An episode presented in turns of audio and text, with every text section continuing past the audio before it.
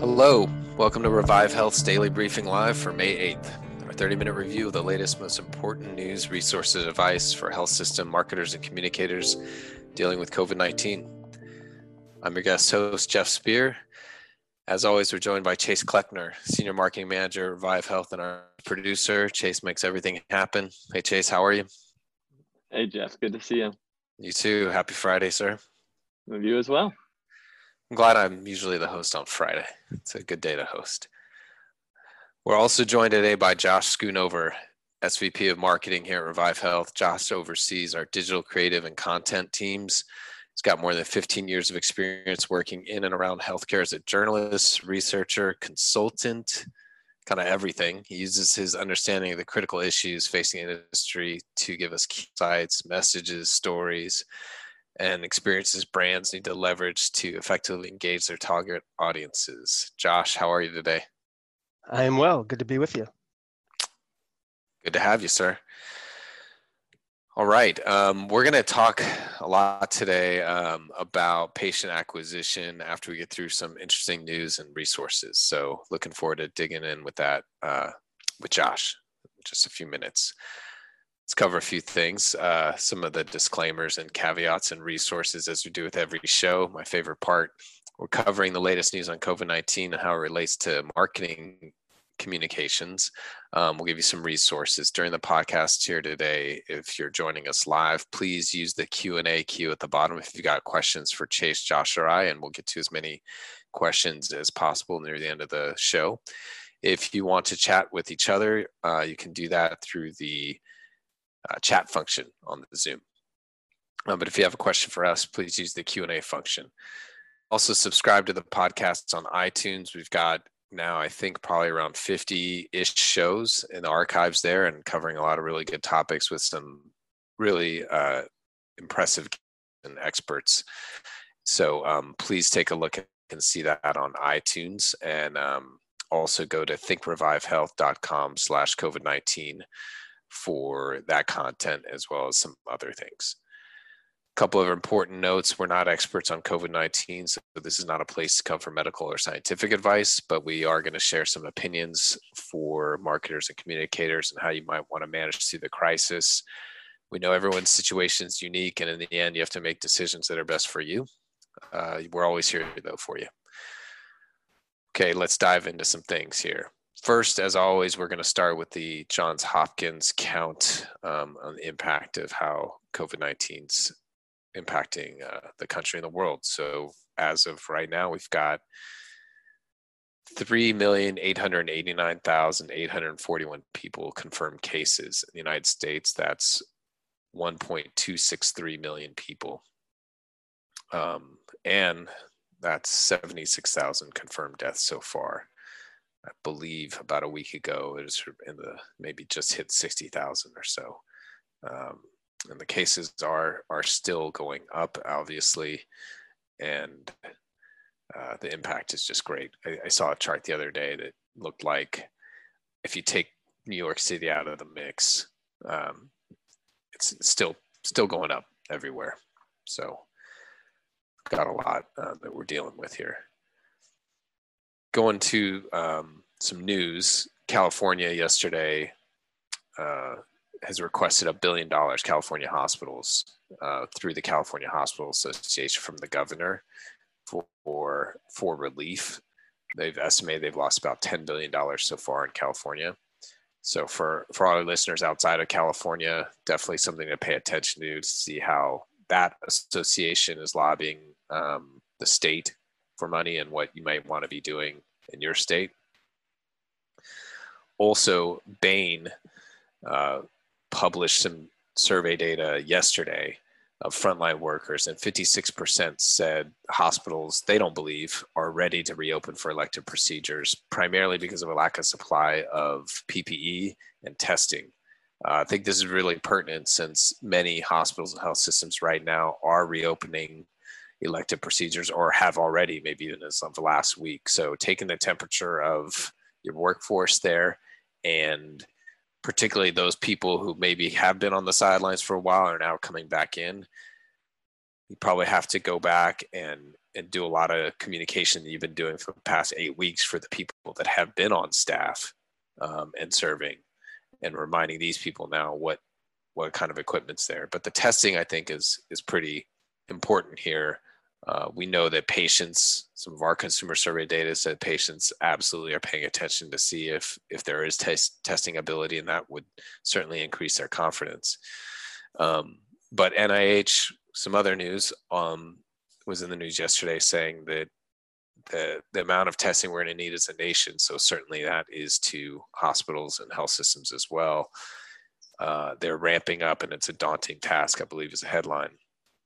They've got what they describe as kind of a Shark Tank approach to try to get new testing developed. And right now, we're testing across the nation about a million per week, and some experts are saying we need a million per day. Um, that seems like a pretty difficult task. So I'm not sure exactly how that's going to get done, but I think every hospital health system right now, similar to what they were doing with PPE, needs to be having the same conversations with testing and, and seeing what they can do there. So I'm going to move uh, slightly different news uh, quickly because it, it came up yesterday and and Chase and Josh and I were talking about earlier, it kind of leads um, related to some of our discussions around that we're going to talk about today around patient acquisition. Um, but that's this, I don't know what to actually call it, I guess a video and, and some content and um, a point of view that was put out yesterday or the day before, maybe before, but I saw it yesterday. Um, a video called Plandemic. And this was, I guess it's kind of a documentary or film. Josh, I don't know, how would you describe Plandemic from a without any bias or anything? What what do you call it? Yeah, it's a pretty well produced 30 minute documentary, uh, basically an interview or, or a story from um, a doctor and her views on the current situation.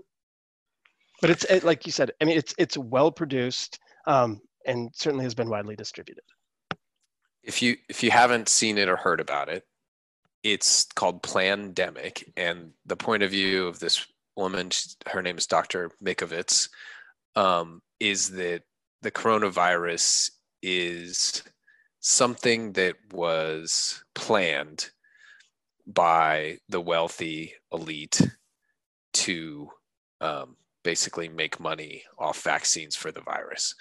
And uh, she also says that the virus um, and people, experts shaping public policy around the virus, are trying to silence dissenting voices for sinister reasons.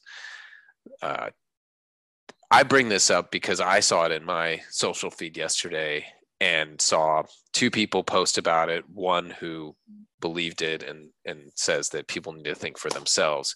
And the other person who's a nurse posted a doctor's response, basically trying to debunk some of the things posted in here.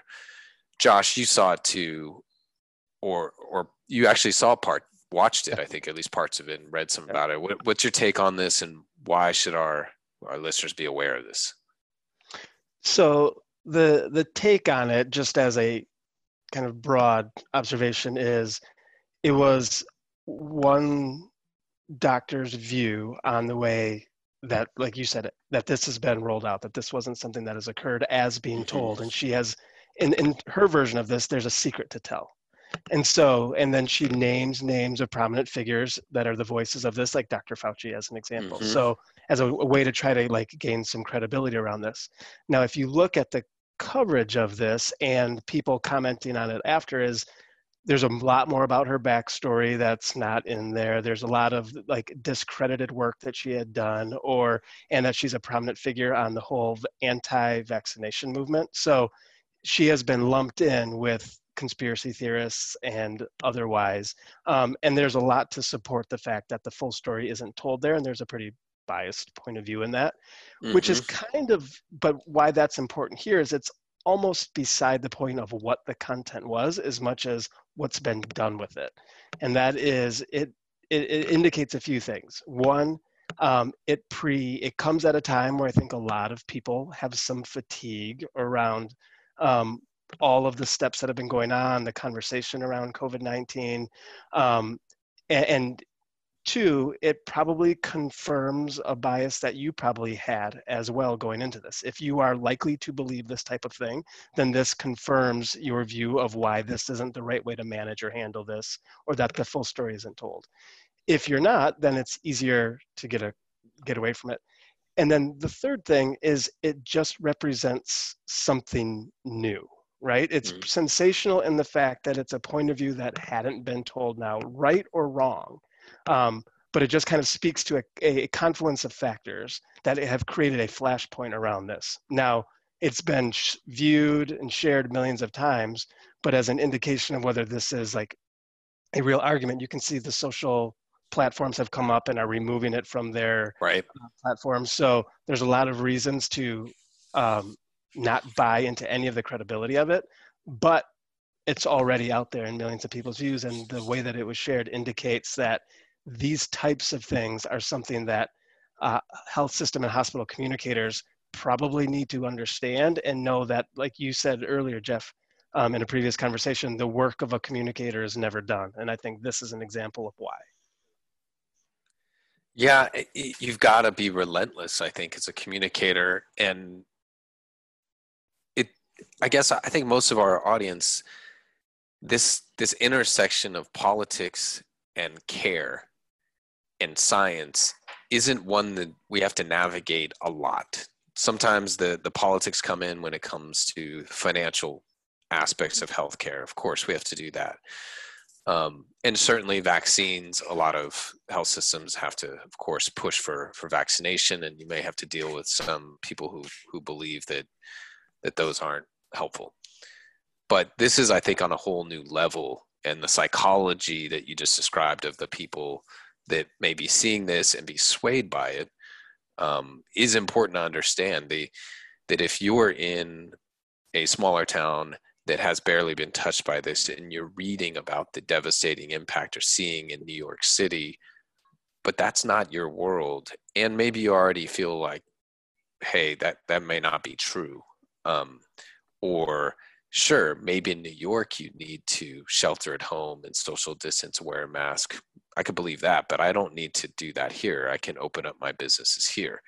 Um, I, I saw something yesterday somebody posted a, a headline from Mayo Clinic. No, no, excuse me. UPMC chief medical officer said, "We don't need to be sheltered. There is a there is a cost to sheltering at home and social isolation right now, so we can start reopening." That was the headline of a respectable, normal daily paper. I can't remember what it was. So I looked at the article, and this was somebody in California posting this.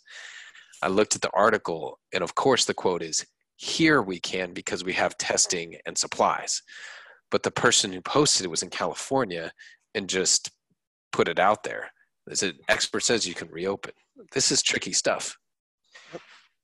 The, the other thing that I think this indicates is if history is any indicator, more stuff like this will come out, right? A lot more dissenting views. Like this just might open the door to more of that, especially if they feel like that voice is being silenced by coming off of social platforms and people mm-hmm.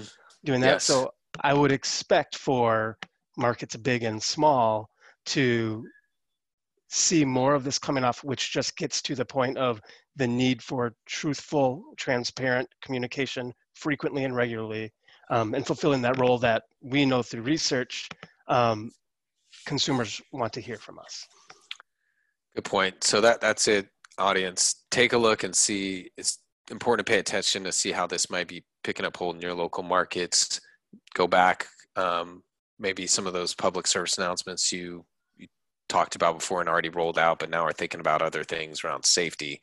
You may need to bring some of that back out. Um, we might talk more about this in the coming coming days of future episodes. Let's move um, on to some things around patient acquisition, Josh. Uh, I think all of our audience now is already thinking about this. Most of them have plans in place, but um, there's some fundamentals here that we should probably go over again. So, what are you thinking, and what's your your thoughts on what people should be planning for right now? Yeah, so when we, when we think about patient acquisition, just kind of like laddering up to like a, a bigger picture, is there's a few things um, that influence how we might want to think about that, right? So one is um, it's top of mind for health systems as they think about, you know, we've talked about patient retention before. Mm-hmm. And so that's shoring up those people that had scheduled procedures and making sure we don't lose them um, for reasons uh, either due to fear or competition, whatever that may be. Um, but as we start to think about patient retention, first those that have some type of relationship with us or have in the past, and then thinking about those that haven't engaged with our system.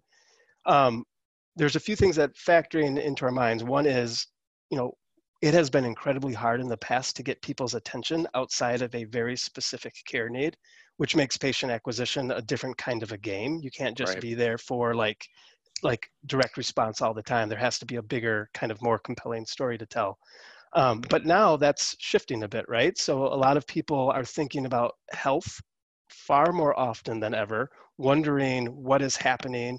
If they feel a tickle or they hear someone cough mm-hmm. or near them, like the automatic reaction is, is this something? Or if they have some uh, other condition and they start to feel like a symptom worsen, does that mean something else? So the the urgency or intensity of how people are thinking about it is shifting. On top of that, who people want to hear from are their local healthcare experts. So not only are they more engaged in thinking about their care, but they are they're much more trusting and have a greater affinity for the local healthcare experts. So we have a far more captive audience than we have in the past. If we think about how do we engage consumers and how do we get some of their attention, um, now we have to pay that off, and many are, and we just have to continue to do that. Um, the other part, you know, two things is there's just the potential rebooting of the market. So mm-hmm. it's it's very rare, and we've talked about this kind of ad nauseum on, on these broadcasts. But the idea of like, can you imagine anything else? Like, let's just reset the deck, and then open up again and see what happens. There's the idea of making a lot of shifts in there, and what we know is at least in terms of our research, six out of 10 people said they'd be willing to switch providers and where they receive care, even if they already had a scheduled procedure before, mm-hmm. you know, this pause went on. So that just tells you there is movement in there. If we're, if we're meeting the needs of people um, in terms of how we're communicating and how frequent, frequently we are. And then the other is, as we think about doing with all that as kind of pretext is now it's how we do it right we can't just do this blitz around patient acquisition where every service line is equal and we're we're just going to go gunning the idea is like a lot of health systems are responsibly reopening which means they're right. rolling out new services not all and not all within a particular service line so thinking about your patient acquisition strategy specifically in line with one the business priorities of the organization two the clinical need in the community and then three making sure that the operational readiness is there to support it. So that's just at a high level of just some thoughts to inform patient acquisition. There's so much there. It's it's so much opportunity, some complexity, some things you can't do on your own, all the coordination that's necessary. Um, we're going to talk about the three levers that we see direct response, physician referrals, and demand gen. I think direct response, something you said, just there's this really interesting intersection between consumer need, your operational excellence, what you want to push, and as a marketer, where you're focusing. So, for example, I'm suffering from major seasonal allergies right now. It's it's hitting hard, but in the back of my mind, I'm wondering these are similar symptoms to COVID. Yeah. So if if I wanted to ask my doctor right now, hey, I need help, I would expect if you're if you're the health system, you need to be doing both screening for COVID and allergies at the same time. But if you're a marketer, so this is direct response, you may not even be thinking about allergies. You may be thinking about orthopedic because that's the service line that you might be really ready to open and is a financial priority. So talk talk about the levers, Josh. Let's talk with direct response.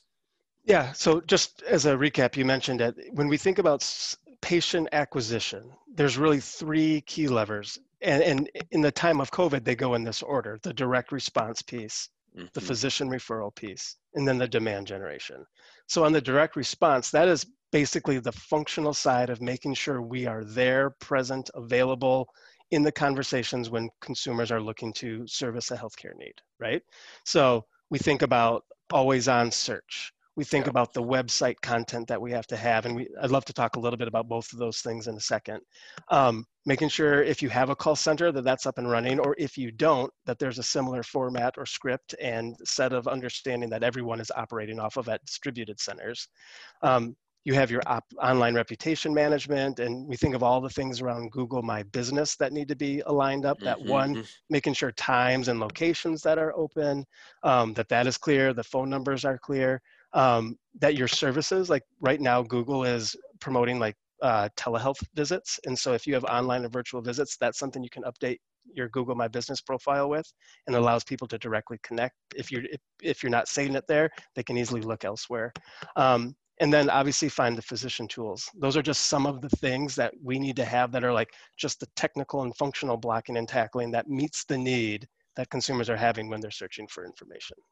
And then blocking and tackling sometimes can get lost uh, because marketers are inundated with so many things to do. So now I think this is a very important time to get some of that foundation in place. Always on and search and website content to me are, are two of the most important things. What do you think they should be thinking about there?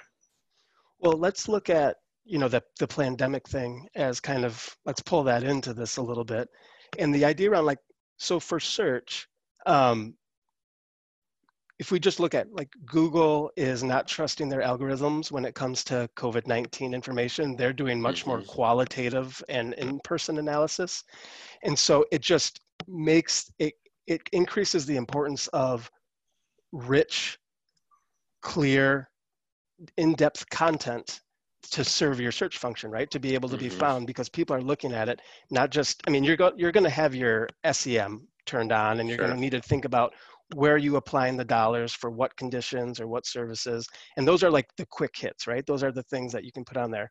But it doesn't take away from, in a time like this where information and facts are critical, that we are able to address that from a system perspective.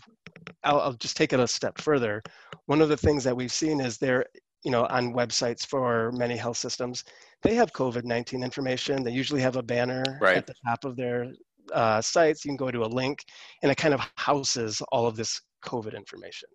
Um, but what is not being done is pulling in that public health or that safety or sanitation sanitiza- sanitation message into like the service lines. So when people are going to look for condition specific or service Mm. line specific information, you might not ever even know there's a an impact on COVID for that. They're just Right. housed in separate parts of your website. And so the idea is that we're going to need to pull through you know that information directly into service line pages because someone with a heart condition or someone with diabetes or someone with a pulmonary disorder like that's often where they go look they're not going to know to do that so we have to find a way to connect those things and when we can do that right and we think about symptoms and we think about um, treatment all of that stuff builds the cachet of credibility around to help amplify our search function Right. or search uh, opportunities And it's right. If if we go back to my example, allergists, I want to know if an allergist is open for business. How am I going to find that out? If, especially if I don't have an allergist, you have Yeah. to go to the website. You're going to look, and it's got to be easy. So if you go to the the actual allergy or immunology page of a health system or doctor's office, that would be simple, right? Or Yeah. on Google, as you said, is it say office open or office closed or virtual care? Okay, so that that's part one. Part two is physician referrals. Yeah, there, I mean, this is one of the most powerful ways that you can increase uh, patient volume and, and patient acquisition. And this is just making like what kind of engagement and what kind of value and what kind of support are you offering to your physician network, right? If you are relying on referrals in and outside of your system to bring in the work or, or to bring patients into your door, like what are you doing to support that? Like, what does your outreach program look like? Um, do you have a really understanding of like the referral mapping through some analysis and where where where the certain types of patients are coming from and where to pay attention to? Um, certainly, you have to have really tight and reliable communications even to the point where you might want to be thinking about what does your referral process look like for the greatest amount of ease. And then you also have the things that you need to be communicating from an education standpoint as well as the safety message the we're Right. open message the we're there to support message that we have protocols in place message so that the referring physicians know that they're sending someone to you know a safe place to do that. And then there's you know one-on-one engagement as well i think um, right now is an interesting time for physician referral because just as maybe the the cards are being reshuffled a little bit for consumers the same might happen with physicians. Um, for one what we've heard is the physicians who who sometimes aren't the easiest to work with for marketers. They're they're busy they've got their own point of view and it may be difficult to get them on board with certain things and understanding hey we need your participation in marketing too. Now i'm hearing physicians who've been sitting on the sidelines are a little more willing and, and ready to do something to help. So how can you use those physicians? Have them make personal calls. Have them be involved in communicating to other physicians about hey this is the plan. We're open talking about their ppe and supply chain and how they're doing things reassuring them. That might be one way. Another way is simply to make sure that all of their referring physicians and and physicians in your network both owned or partnered i should say employed um, that you're you're continually updating on what's opening and when and and making sure you've got open communication with them. I think a lot of physicians right now are seeing how health systems are emerging out of this crisis and who's done it well and maybe who hasn't. And of course, um, they might be open to switching a little bit if you've got a switcher in your in your area. Um, or they may get flooded with patients and need to know who they can refer patients to that are that are available beyond their normal referral pattern. So make sure that you're communicating with them in real time. Okay, demand gen. So this is, you know, outside of an acute need. Like, how are we, you know, thinking about reputation? How are we thinking about awareness? How are we thinking about action? And so these are all of the other things, right? These are the personalized marketing campaigns. Mm-hmm. This is um, the promotional campaigns that you might have at the service line level. This is content marketing and where you see all that of like, how are we making sure that we are top of mind for when people do have a need um, and how are we making sure that we're getting out in front of people the right way this one i guess the one thing that probably is a little bit different with this one now in the time of covid than before is you know this is when we think about service line marketing and across many systems is there's usually different campaigns operating for different service lines within an organization ideally that speak to the overall brand work that's being done out there mm-hmm. but they're they're operating pretty separately in this time to make use of time and efficiency and dollars and um, economies of scale is we're advocating for people to think about their service line campaigns being like unified where there right. is one overarching creative concept for them that there's all and then we're pushing that at the same time rather than operating separately so um, that's a little bit different of a perspective right now than what we've been used to seeing and and and working with in the past i totally agree with that and there, there's a second part of this that chris has talked about and and some of our other experts that we think a demand gen is nurturing oftentimes and it's kind of a long-term game and and we would not recommend any health system right now put a lot of emphasis on the long-term game given what what's at stake right now. I will say put it on your calendar for july august or if your internal team doesn't have the resources your agency partner to help you because you can't keep that content marketing and that nurturing switch off for too long because if we think about we're coming to the end of the year, deductibles, people are going to be ready for procedures, yet we don't know what that window is for your health system and what's going to happen with COVID when the resurge. But you definitely want to to still have that that pipeline in place um, and ability to draw those people in who will need and be ready to have those services. Maybe some of their um, their needs are going to change and just like normal, we see a lot of procedures usually October through the end of the year. So while I wouldn't prioritize it, I would have a plan for when you're going to build it back up. Yep. Um, okay, we're, we're, we're nearly at time, but I think, Josh, we talk a lot about top of the funnel and the funnel. Um, yeah. You can't get in through the side, as one of our uh, good colleagues has said before. Um, what do you think about that right now? So yeah, I think this is a, a, good quick point to close this out on where when we think of patient acquisition, to Jeff's point, we've also we've always usually think about the top of the funnel, right? There's your um, your retail, your emergency care, urgent care, telehealth visits, some of those initial things that allow people to engage with our system. And then once they're there, we pull them through the funnel should they need you know more specific specialty or surgical care so it's it's really hard to pull people into the side of the funnel because once mm-hmm. they have a relationship with the system they're more inclined to stay with it that's a little different here for two reasons one is um, we're advocating that you go toward the bottom of the funnel right so we might not have right. a ton of time to develop that long-term relationship by pulling them in for primary care needs when we know that surgical volumes and, and specialty care um, has been on pause for, for quite a while, and we, we want to ramp those things back up. The other part is where we talked about people don't switch funnels very often. Well, we have data that we mentioned earlier that suggests that they would. Like if, if people had already had scheduled procedures at another system or with another provider pre-COVID, and 60% of them are willing to switch, well, then that tells you it might not be so, it's not unheard of to be able to pull people provided that you have the expertise, the resources, that you have the reputation, mm-hmm. and you've managed all of these things well. So it gives us the reason to look at the bottom of the funnel, both from a business standpoint and two, tracking consumer sentiment and how they're making decisions. It gives us a different opportunity to look at that. Yeah, different opportunities. So reverse engineer that physician referral from specialist to primary care.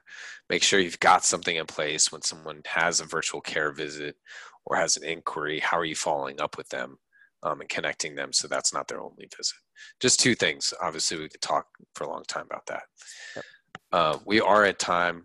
I, I do want to uh, thank Josh for being here today. Always good. And next time, maybe we can talk about Pearl Jam. Yeah, I'm in. It'd be great. If, if we have any Pearl Jam listeners out there, new album is really good. Take some time. Got to give it more than three listens, but then it grows on you as always. Uh, Chase, thank you for everything, sir. Good to see you and Absolutely. happy weekend. Hey, have a great weekend. Okay. Right. Take uh, care. thank, everyone. Thanks, everyone. Uh, please remember to visit thinkrevivehealth.com slash COVID-19 for uh, all the episodes we have and all the great content here related to the crisis. And you can subscribe on iTunes or wherever you listen to podcasts. And please spread the word to your colleagues and, and friends. Uh, to all of you out there, hang in there. You're doing great work. Important as always. And uh, as we talked about today, when there's really counter information like Plandemic out there, your job is extremely important. Um, consumers can be very confused. Understandably, this is really difficult times, a lot of emotional things at play. So be out there, be strong, um, be smart, and uh, we'll get through the crisis together. So we'll be back on Monday. Chris will be here, and every weekday till this passes. Talk to you then, everybody.